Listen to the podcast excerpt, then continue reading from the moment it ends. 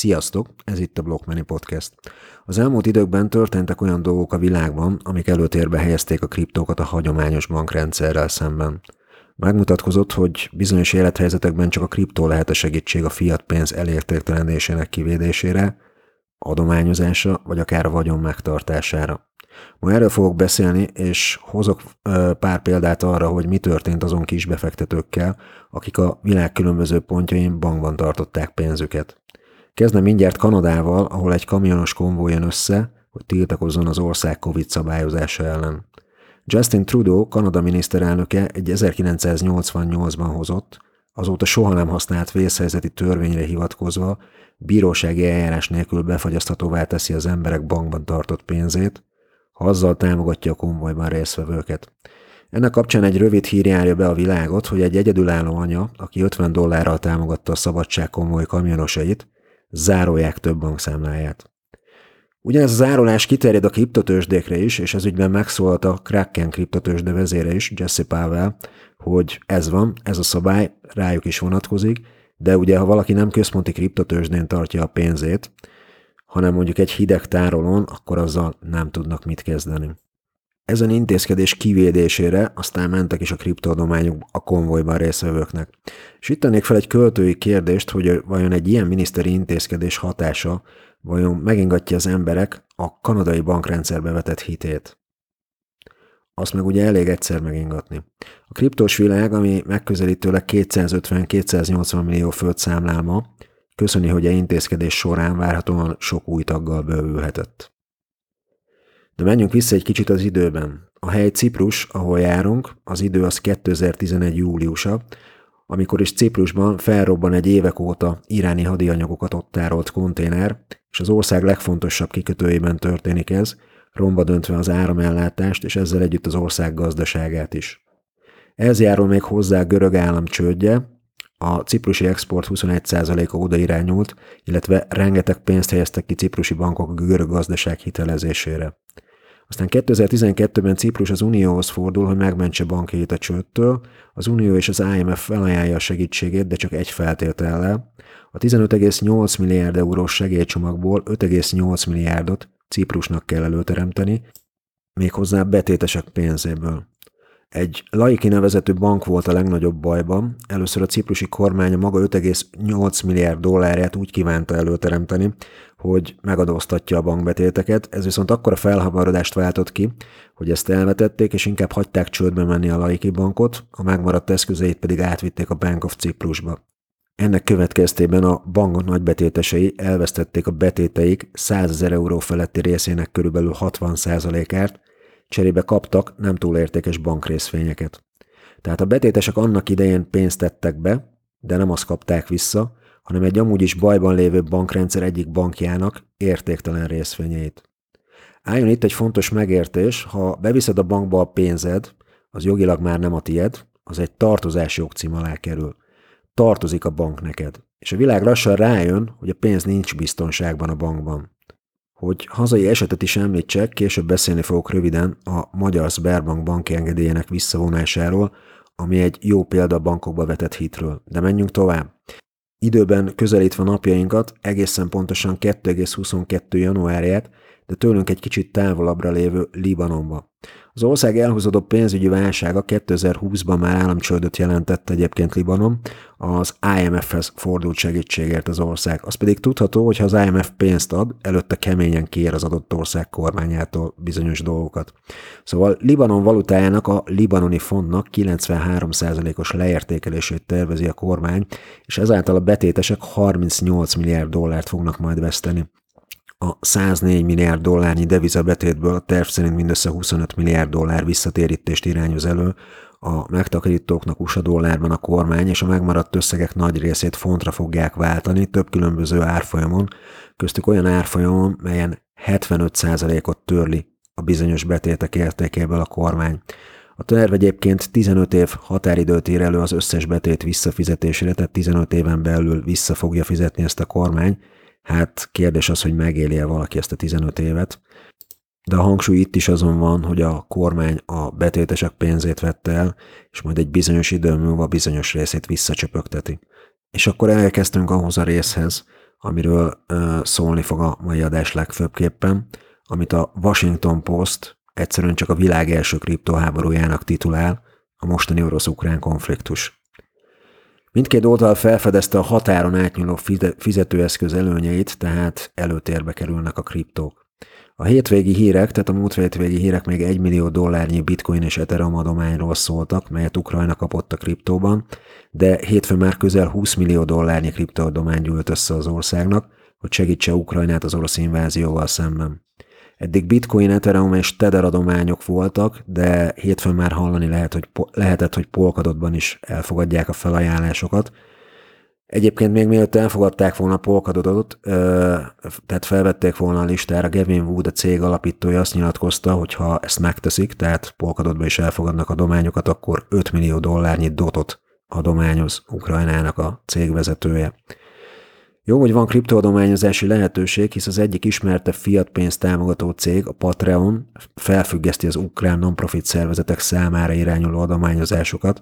Ugye a Patreon neve onnan lehet ismerős, hogy általában a YouTube-on, akik fizetős tartalmat osztanak meg, a fizetés ezen a rendszeren keresztül megy. Mindeközben Ukrajnában többen fordulnak a bitcoin felé, hisz a háborús pánik miatt kiürülnek az ATM-ek, és a napi kénzpénz felvételi limit ami közel egy millió forinti hívnyában van megállapítva, ugye ez nagyon gyorsan el tud fogyni. A Kuna ukrán kriptotősde február 24-i beszámolójában jelzi, hogy forgalma majdnem megháromszorozódott, és meghaladta a napi 4 millió dollárt. A bitcoin mellett sokan váltják pénzüket Tether stablecoinba.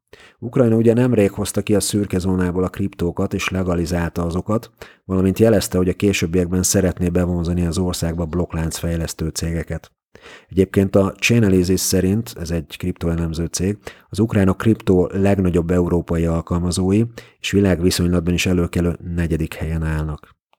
Nagy kincs most a kriptó. Ennek ékes példájaként egy Dán újságíró bitcoin ellenében vásárol magában a kocsit, amivel aztán el tudja hagyni Ukrajnát.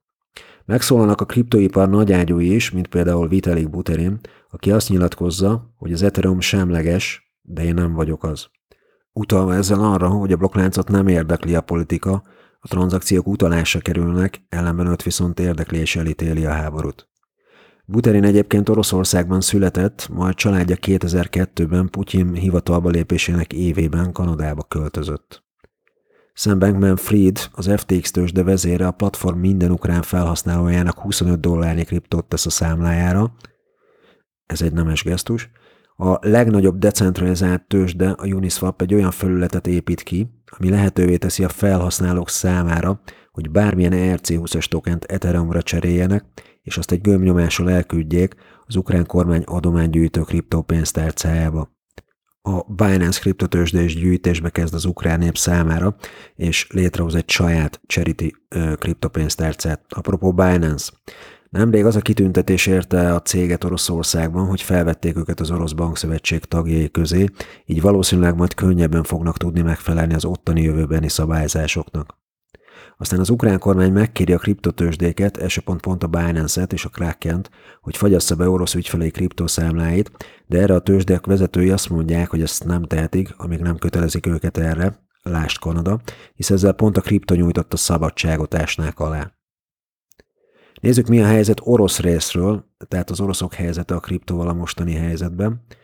Kezdjük először a gazdasági résszel. A rubel összeomlik, két nap alatt 30%-ot veszt értékéből a dollárhoz képest, éppen ezért az oroszok hosszú sorokban várják, hogy a pénzt vegyenek ki a bankokból, és itt előkerül újra a kriptó. A kisbefektetők rövid idő alatt nagy értékvesztés szenvedett pénzüket elkezdik kriptóra váltani. A múlt hétvégén 8-9 hónapos csúcsot mélnek a Rubel Bitcoin és a Rubel Tether kriptopárokon. Az orosz részvénytős, de se hétfőn, se kedden, se szerdán nem nyit ki, a további részvényesésektől tartva. Ez nem menti meg egyébként az orosz részvények elértéktelenedését. Március másodikán a Gazprom a londoni tőzsdén napon belül 97%-ot esik. Ez azt jelenti, hogy a piaci kapitalizációja 61 milliárd dollárral egészen 250 millió dollárra esik, és a másik olajopera óriás, a rossz nyelv tárfolyama szintén ezen a napon 67%-ot esik. Tehát azáltal, hogy az orosz tőzsde három napja nincs nyitva, a cégek árfolyama más városokban tovább esik, ez előrevetíti egyébként, hogy amikor majd újra nyit az orosz tőzs, de akkor ezt az, ezt az esést le fogja reagálni az is. Aztán Oroszország felemeli a jegybanki alapkamatát 9,5 százalékról 20 százalékra. Az eddigi alapkamat csúcs egyébként 17 százalék volt, tehát most minden idők csúcsán áll az orosz alapkamat, és megtiltja a külföldieknek az orosz értékpapírok értékesítését és tőke szabályozást vezet be, Orosz ember az országot 10 dollárnál nagyobb értéki kénzpénzzel nem hagyhatja el. Megjegyzem, ha kriptója van nagyobb összegben, akkor nyugodtan, hisz azt egy másik országba érve nyugodtan az adott ország fiat valutára válthatja. Ez egyébként igaz az ukránokra is, akik elhagyják a hazájukat, nem vihetik magukkal a lakásukat, de a hrívnyáért váltott kriptójukat igen, amit aztán majd az adott országban újra visszaválthatnak az adott ország fiat valutájára a Biden adminisztráció mérlegeli az orosz kriptotősdék elleni szankciókat. Az adminisztráció tapasztalattal rendelkezik az orosz kriptobiznisz szabályozásában. Az év elején a pénzügyminisztérium szankcionálta az oroszországi székhelyű Suexet, ez egy orosz kriptotősde, és 25 kapcsolódó kriptovaluta vállalkozást fekete listára helyezve a tőzsdét a dollár pénzügyi rendszeréből, mert állítólag segítettek bűnöző hekkerek zsákmányok megtisztításában és kiváltásában. Ugye Oroszországban azért nagyon jellemző ez a ransomware, tehát ez a zsarolóvírus támadás cserébe kriptovaluta. Ez tavaly egyébként 74%-ban orosz hackerekhez kötődött. Az orosz államkötvények közben az orosz államkötvények után fizetendő kamatokat visszatartja az orosz állam azokban az esetekben, ahol a kötvény tulajdonos külföldi fél. Az ismert bankok közül, akik nagy orosz kitettséggel rendelkeznek itthonról, például az OTP, külföldről pedig a Raiffeisen és az Unicredit Bank is hatalmas veszteségeket szenved el a tőzsdéken. A Raiffeisen Bank tőzsdei árfolyama három hét alatt a felére esik, de a bank igazgatója azt nyilatkozta, hogy nem vonulnak ki Oroszországból. Az OTP tőzsdéjára is feleződött egyébként az elmúlt időszakban, 18 ezer forintról beesett 10 ezer dollárral, és 9800 forint volt az alja. Emellett ugye a Magyar Nemzeti Bank hétfőn két napra bezáratja a Magyarországon a Sperbankot, erre az időre a számlaműveleteket felfüggeszti, a kártyás tranzakciókat lehetővé teszi, és 7 millió forintban maximalizálja kivehető pénzösszeget. Ugye ez nekem gyanús volt, és az előző podcastemben emlékeztettem is, ö, emlékeztem is arra, hogy amikor ez Görögországban megtörtént, hogy egy hétre bezárták a bankokat, azok nyitás után közel sem úgy álltak, mint amikor bezártak. Ugye majd a Sperbank az újranyitás után közli, hogy a bank felszámolás alá kerül, működését felfüggeszti az MNB.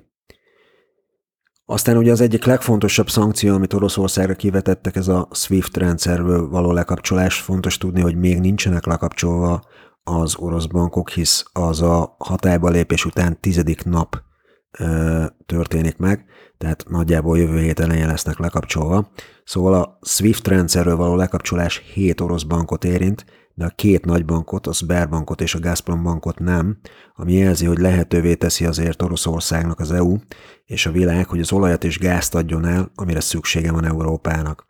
Ez közös érdek, hiszen az európai gáz 40%-a és az olaj 26%-a Oroszországból jön.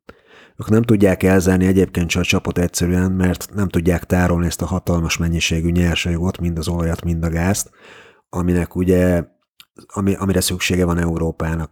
Ide tartozó hír, hogy a német és lengyel kikötőkben szép lassan lehetővé teszik a csepp folyós gáz a jövőben, és én személy szerint várom azt, hogy a két nyersanyag ügyében az EU tárgyalásokat folytasson Azerbajdzsánnal, hisz a néhai Szovjetunióban ott találtak elsőként olajat nagy mennyiségben, így ez a térség meghatározó volt mind olaj, mind földgáz tekintetében. A Swiftre visszatérve iránt egyébként 2012-ben lekapcsolták a Swift rendszerről, és még abban az évben bukta éves olajexportjának a felét. Aztán bizonyos iráni vállalkozások 2018-ban a kriptóhoz fordultak, konkrétan a bitcoinhoz és a Monerohoz, hogy kikerüljék Donald Trump által bevezetett bizonyos intézkedéseket. 2021-ben az ország bitcoin bányászainak felajánlják, hogy kedvezményes áron kapnak áramot, Cserébe bitcoinjaikat az államnak kell eladniuk, kicsivel a piaci ár alatt. Most ott áll a helyzet, hogy áramhiány van Iránban, ezért tiltva van bizonyos köröknek a bitcoin bányászat március közepéig. De visszatérve Oroszországba, Oroszországra és az ellene kivetett szankciókra. A pénzügyi szolgáltatók, mint a Mastercard, a Visa és a Wise, ugye ez a régi TransferWise, letiltott minden Oroszországba irányuló tranzakciót. Fontos, és az oroszoknak nagyon fájó, hogy nem csak 7 bankot zárnak el a SWIFT-től, hanem magát a jegybankot is a maga 630 milliárd dollár devizatartalékával. De mintha készült volna erre az ország, az utóbbi időben egyre kevesebb dollárt és egyre több aranytartalékot halmozott föl, aminek a mai értéke közel 580 milliárd dollár. És akkor még ezek mellé megjegyzem, hogy az oligarchák vagyona is megközelíti a 600 milliárd dollárt.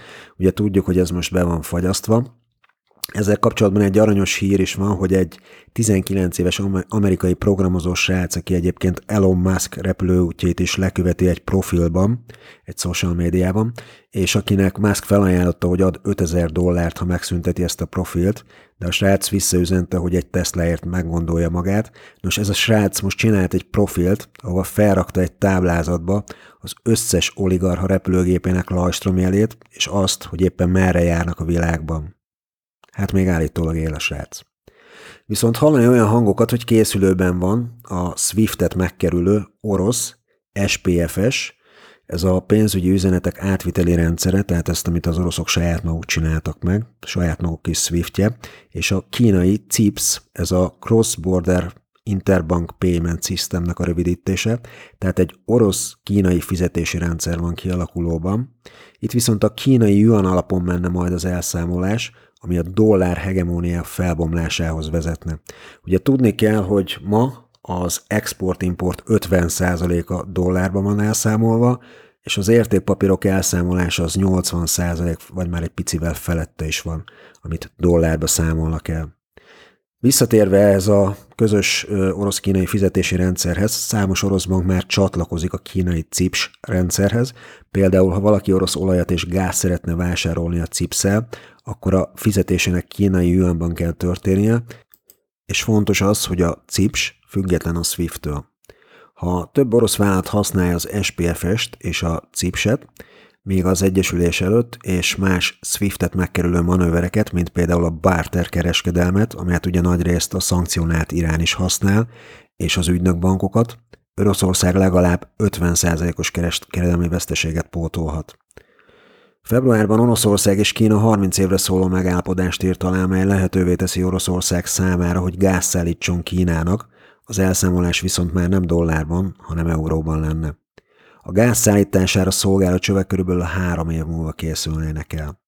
Emellett Kína a múlt héten bejelentette, hogy először engedélyezi a búza importját Oroszország minden részéből.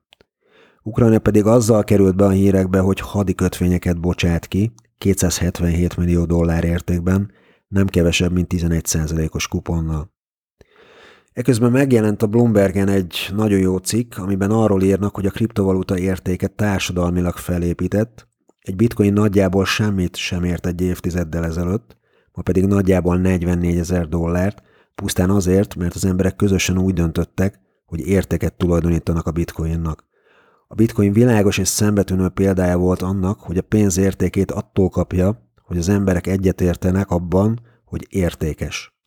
Eddig ugye azt gondoltuk a kriptóról, hogy a kriptó egy szabályozatlan pénz, a cenzúrának ellenálló pénz, olyan pénz, amelynek értéke nem függ a központi bank szeszélyeitől.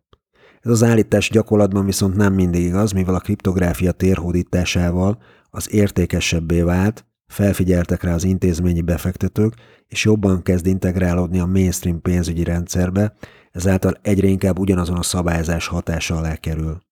Itt egy kis kiegészítéssel élve megjegyzem, hogy a bitcoinnak a decentralizáltság, a központi szervektől való függetlenség mellett az is értéket ad, hogy ez a blokkláncrendszer fennállásának 13 éve alatt egyszer sem állt le, nem lett meghekkelve, még úgy sem, hogy tavaly a kínai kormány teljes kriptotilalma folytán hashrátájának közel 50-70%-át is elvesztette egy kis időre.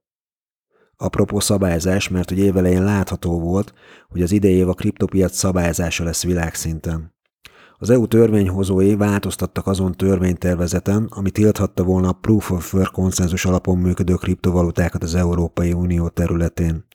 Ez a tervezet előírta volna, hogy 2025-re nem lehet majd kriptoeszközöket létrehozni, eladni vagy kereskedni az EU-n belül, ha környezeti szempontból fenntarthatatlan, konszenzusos mechanizmusokat alkalmaznak.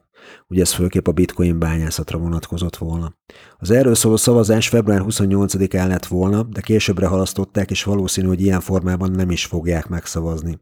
A tiltás helyett szabályzást javasolta Ilva Johansson, az EU belügyi biztosa a múlt pénteki Müncheni konferencián, amin egyébként részt vett az FTX tőzsde vezére Sam Bankman-Fried is. Örömteni, hogy ilyen szakmai konferenciákra meghívnak egy-egy nagyágyút is a kriptoiparból. Nemrég a bitcoin bányászatról folyt az USA kongresszus előtt egy meghallgatás, ahol iparági szereplők próbálták taglalni, hogy Amerikának ki kellene használni a Kína általi tiltás miatt a bitcoin bányászatba hagyott tűrt, hisz most ő lépett az első helyre a legnagyobb valuta bányászásában. Elhangzott, hogy a kőolaj kitermelése során keletkezett földgázt, amit nem tudnak csövekbe táplálni és elégetik, így ugye metán keletkezik, ez sokkal jobban szennyezi a levegőt, mint a széndiokszid, és ha ezt egy motorba vezetnék be, a bitcoin bányászok, akkor azáltal nem lehetne őket környezetszennyezéssel vádolni, sőt, pont ezáltal tudnák védeni a természetet úgy, hogy kevesebb üvegházhatású gáz kerülne a levegőbe. Véleményem szerint ez az összes nagy kőolajtermelő ország választhatná útnak, és választja is, hisz például Putyin a jegybanki kriptótiltás után egy szabályzás javasolt, és a bányászatot is odavinné, ahol sok a felszabaduló felesleges energia az országba. Ő ugye konkrétan négy ilyen helyet jelölt meg Oroszországban. Aztán idén India is először tiltással riogatott, majd azt mondta, hogy nem betiltani, hanem szabályozni kell a kriptopiacot. Kivetnek egy 30%-os adót a kriptóra, itt zárójelben megjegyzem, hogy ennek mértékének csökkentésére egy kripto-youtuber több százer embert mozgatott meg, és átgondolásra késztetik a kormányt, tehát hogy ennek a 30%-os adónak egy kicsit csökkentsék a mértékét, és a, az indiai kormány bejelenti, hogy jövőre jöhet a digitális rúpia, de nem tilt. Itt jegyzem meg, hogy megfigyelhető, hogy minden országban a jegybank és nem a kormány fenyeget tiltással, hisz az országok nemzeti bankjai felelnek az adott ország pénzforgalma felett, amit ők irányítanak, szabályoznak, és a kriptóba a konkurenciáját látják, valamint valami olyat, amit ők teljesen nem tudnak szabályozni. Sőt, szerintem nem is értik teljesen, tehát ugye Amerikában is a kongresszusi meghallgatásra azért hívnak nagy ágyukat, hogy gyakorlatilag megértessék a politika, politikusokkal, hogy mi az a bitcoin bányászat, és mi az a kriptó, vagy egyáltalán mi az, hogy blokklánc. Összefoglalva az elhangzottakat, az elmúlt időszak megmutatta, hogy a bankban tartott pénzek mennyire nincsenek biztonságban. A biztonságérzet eme csökkenését egy adott ország felelőtlen politikai vagy gazdasági döntései okozzák. És ez a múltban is így volt. A 2008-as nagy pénzügyi válság hatására Satoshi Nakamoto 2009-ben elindítja a bitcoint, ami peer-to-peer rendszerben működik, tehát a két fél, aki a pénzügyi tranzakciót kezdeményezi egymással, köztük nem áll sem kormány, sem jegybank. Kezdetben nem sok értéket tulajdonítanak neki, majd 2014-ben Vitalik Buterin két másik társával elindítja az Ethereumot, ahol már okos szerződések garantálják a bonyolultabb tranzakciók biztonságát, és a blokkláncipar elkezd fejlődni. A nagy áttörés 2021 hozza, amikor egyre több projekt indul, és felkapják a fejüket az intézményi befektetők, hogy hoppá, kimaradunk valamiből, ha most nem lépünk. Ennek egyik ékes példája egy ausztrál nagybank igazgatója, aki azt mondja, hogy lát kockázatot a kriptopiacban, de azt nagyobb kockázatnak tekinti, ha bankja kimarad belőle. Napjainkban gőzerővel készül az internet új iterációja, Web 3, ami gyakorlatilag be fogja kebelezni a mostani Web 2-t, és általa már nem csak fizetési tranzakcióink szabadságát élvezhetjük, de például social media tevékenységeinket is, és ami a legfontosabb, hogy adatainkkal mi fogunk rendelkezni, nem pedig egy központi cég, mint például a Facebook, az Instagram vagy akár az Apple. A metaverzum is épül, ami már szintén egy visszafordíthatatlan folyamat, és meg fog valósulni. És akkor elérkeztünk a mostani háborús helyzethez, ahol az előbb ismertetett dolgok miatt felerősödik a kripto szerepe újra. És a közeljövőben jön még valami, ami miatt fontos lesz, hogy te is rendelkezz kriptóval, és ez nem más, mint a CBDC, az országok saját digitális valutája, ahol majd ugye a jegybankok láthatják például minden költésünket, vagy szabályozhatják a költéseinket, és akár lokkolhatják is majd pénztárcánkat. A Web3-ról és a CBDC-kről ez egyébként készítettem régebben podcastet, érdemes meghallgatni, tedd meg te is. És a jelen helyzet mutatja, hogy amikor elszáll az infláció, esnek az országok valutái, mondjuk leszámítva az USA dollárt, mert az ugye háborús időszakban ö, erősödik, hisz a pénz oda menekül, illetve hát az elszámolások nagy része ugye ö, az értékpapírpiacon dollárban denominálódik. A kriptok még ebben a környezetben is emelkedni tudnak. Tehát ha egyre több ember veszi észre, hogy a kriptoknak már egy portfólióban helye van, és az a mostani 250-280 millió fős felhasználói szám a jövőben rohamosan növekszik, akkor a következő dolog fog történni. A kriptopiac együttmozgása a hagyományos tőkepiacokkal hosszabb távra, vagy akár teljesen is megszűhet, és a több új felhasználó értelemszerűen a megnövekvő kereslet által tovább hajtja felfelé az árakat majd. Itt jegyzem meg, hogy most a kriptopiac a tőzsdeindexek közül legfőbbképp ugye a NASDAQ-kal mozog együtt, hisz főképp itt vannak azok a cégek, akik bitcoinos kitettséggel rendelkeznek, vagy közük van valamilyen formában a kriptopiachoz. Valamint még egy fontos dolog, aki rendelkezik majd decentralizált kriptóval, az meg tudja tartani pénzügyi szabadságát akkor is, ha már meg lesz az adott ország digitális jegybankpénze, amit ugye az országok jegybankai szabályoznak. És álljon itt egy ékes példa erről a helyzetről, jelen esetben, jelen esetben Kína, ahol amellett, hogy az emberek egy úgynevezett social credittel, egy pontszámmal rendelkeznek, ami alapján korlátozhatják őket például utazástól, munkától, stb. Most a téli olimpia idején élesbe induló digitális juánt is megkapták a nyakukba, ami által ugye minden tranzakciójuk nyomon követett. Folytatnám még, de a mai adás már így is túl hosszúra sikeredett. Bízom benne, hogy az elmondottak közelebb visznek, ha még nem vagy benne a kriptopiac vérkeringésében, és itt tartanak, ha már itt vagy. Ha tetszett az adás, kérlek kövess be a csatornámat, hogy mindig értesülj az új adásokról, és ajánl másoknak is, hogy az információ hozzájuk is eljusson. Találkozzunk a következő podcastben, addig is szép napot, sziasztok!